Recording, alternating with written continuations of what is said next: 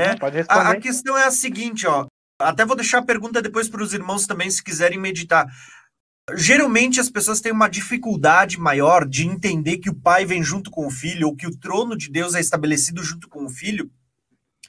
Porque quando a gente olha para Apocalipse 19, acho que é que fala do cavalo, do de Jesus vindo montado no cavalo branco, a gente vê Cristo vindo como Rei dos Reis, Senhor dos Senhores, acompanhado de um exército montado em cavalos brancos, vestido de vestes brancas, e as pessoas olham e dizem: Poxa, mas eu não estou vendo o Pai ali. Então, por isso que às vezes as pessoas têm a dificuldade. Nós também muitas vezes não associamos por causa desse texto, né? Mas nós precisamos entender que o próprio livro de Apocalipse ele é uma, um, um livro com várias camadas de revelação, em que para você entender o todo, você tem que juntar o contexto de todas essas camadas. E não só no livro de Apocalipse, mas como também juntar os profetas. E é por isso que hoje a gente trouxe essa live para vocês entenderem. Dependendo do texto que você lê, você vê o filho. Dependendo do texto, você vai ver a glória do Pai, você vai ver o Pai. Dependendo do texto, você vê os anjos. Dependendo do texto que você lê, você vê a igreja junto. Então, nós precisamos juntar todos eles. Agora, por que, que eu citei o Apocalipse 7, né? Lá no início, quando o Elber comentou sobre esse texto, né? Porque Apocalipse 7, ele está dizendo o quê? Que a grande multidão, aquela multidão que ressuscitou, que está vestida de branco, com palmas nas mãos, apontando para a festa de tabernáculos, eles estão diante do trono de Deus e o servem de dia e de noite. Veja que essa expressão dia e noite fala que ainda existe contagem de tempo. O servem de dia e de noite, diante do trono.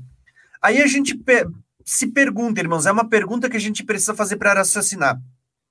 Se essa grande multidão ela vai estar diante do trono de dia e de noite, e o trono só desce depois do milênio, a gente teria que dizer que a grande multidão que aponta para a igreja, aponta para os ressuscitados, para tribos, povos, línguas e nações que ressuscitaram, elas também só descem depois do milênio com o trono branco. Por quê? A Bíblia diz que essa grande multidão está diante do trono branco e serve de dia e de noite, sempre. E, e o Senhor estenderá sobre ela o seu, seu santuário. Mesma expressão que a gente vê lá na Nova Jerusalém. Aí fica a pergunta: multidão só desce depois? Se ela só desce depois, quem é que vai reinar com Cristo durante o milênio? Agora, se a multidão desce antes para reinar com Cristo durante o milênio, a gente tem que pensar como é que ela está diante do trono branco, servindo ao Senhor de dia e de noite, e como é que o Senhor estendeu sobre ela o seu tabernáculo. Entenderam? Então, Apocalipse 7 é, é, mais um indício que mostra o trono de Deus e o trono do Cordeiro. Tanto que Apocalipse 7 ela fala do trono de Deus, aquele que está sentado no trono, está recebendo louvor, está recebendo adoração. Só que de repente você continua lendo e lá, lá mais para baixo você vai ver o Cordeiro sentado no meio desse trono. Como é que você vê Deus no trono e você vê o Cordeiro no mesmo trono e, e aí você vai dizer que um trono está no céu, o outro está na terra? Não faz sentido. Não faz Irmão, sentido, né? Então, se a Arca da Aliança, ó, a gente viu que a Arca vai ser trazida, né? Se a Arca da Aliança aponta o trono de Deus, então quer dizer que quando Deus, quando Cristo vem, ele traz a Arca da Aliança, o Senhor não, não tem mais trono no céu? Não faz sentido. O que a gente está vendo lá em Apocalipse 7 é as nações que foram salvas, os santos, diante do trono de Deus. Aí vai se cumprir isso daqui, ó. Irmãos, bota na tela aqui, vou mostrar dois textos aqui, a gente já vai finalizar. Olha o que, que vai dizer aqui. Vai se cumprir isso daqui. É, olha só.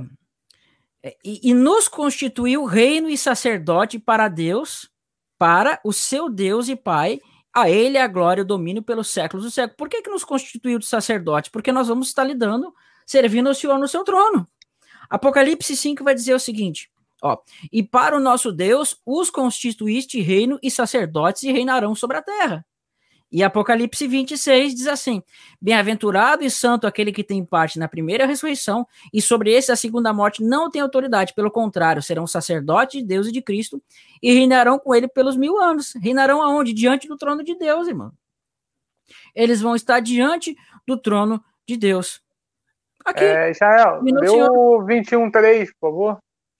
Apocalipse, Apocalipse 21.3, é. 21.3. Então ouvi uma grande voz do trono dizendo: Eis o tabernáculo de Deus com os homens. Deus habitará com eles e eles serão povos de Deus e Deus mesmo estará com eles. Onde é que está isso, irmão? Eu não ia citar, mas eu vou citar esse texto. Diz assim: Ah, vou ter que botar aqui, irmão. Olha só, lê esse texto. Então ouvi voz vinda do trono dizendo: Eis o tabernáculo de Deus com os homens, e Deus habitará com eles, e eles serão povo de Deus, e Deus mesmo estará com eles. Onde é que é isso? Na Nova Jerusalém.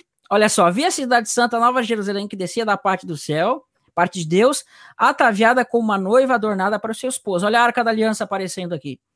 Né? Por isso que ela está vindo com o pai, ou seja, como se a arca viesse junto com o pai. Então, tem um texto aqui que eu quero mostrar para os irmãos. Não era que não ia ler, mas eu vou ler. Olha é, só. Acho, acho, que eu sei qual é. Ezequiel, olha só. Ó, então, é. Eis o tabernáculo de Deus com os homens. Deus habitará com eles, eles serão povos de Deus, Deus mesmo estará com eles. Ezequiel 43. Ezequiel, 43, 43 7, né? 7, isso, 43 7. Eu ia separar esse texto porque o irmão já estava pedindo. Ele tinha pedido primeiro, eu ia comentar sobre Olha ele. lá. Vamos ler desde o verso 5. Verso 4. A glória do Senhor entrou no templo pela porta que olha para o oriente, e o Espírito me levou e me levou ao alto interior. Eis que a glória do Senhor enchia o templo. Olha só, templo. Então ouvi uma voz me foi dirigida no, no interior do templo. Né? E o homem se pôs em pé junto a mim, e o Senhor me disse: Filho do homem, este é o lugar do meu trono. Mas calma aí, o lugar do trono não está aparecendo em Apocalipse? Não está aparecendo lá? E o lugar das plantas dos meus pés onde habitarei nos meio dos filhos de Israel para, para sempre. Mas calma aí, o senhor não vai habitar lá na Nova Jerusalém para sempre? Como é que o senhor vai habitar no, aqui para sempre? Então, se ele, se ele vai sair daqui, não é para sempre, porque ele tem que ir para Nova Jerusalém. E esses então, filhos de tá Israel, tá eles é. são aqueles selados lá no Apocalipse 7 ou são Israel na carne? Tá certo, né? Filho do homem, este é o lugar do meu trono. O lugar do trono do Senhor não é que nós vimos na Jeremias 3 que vai ser chamado Jerusalém? o lugar das plantas do meu pé, aonde habitarei no meio dos filhos de Israel para sempre. Mas Apocalipse diz que a nova Jerusalém, onde o Senhor vai habitar, é onde está o seu trono. Sombra né? realidade. E os da casa de Israel não contaminarão mais o meu, meu nome santo. Lá também vai dizer que nenhuma contaminação, nenhuma coisa imunda vai entrar na Nova Jerusalém. Nem uhum. eles, nem os seus reis, com as suas prostituições, com os cadáveres do seu rei e seus monumentos. Né? Mas isso aqui vai ser para um outro vídeo, tá? Para um outro estudo. É. Eu, espero que... eu digo que esse templo ele está apontando justamente para Nova Jerusalém. Esse templo, irmão, é a Nova Jerusalém, só que infelizmente as pessoas pela carne não enxergam a glória, né?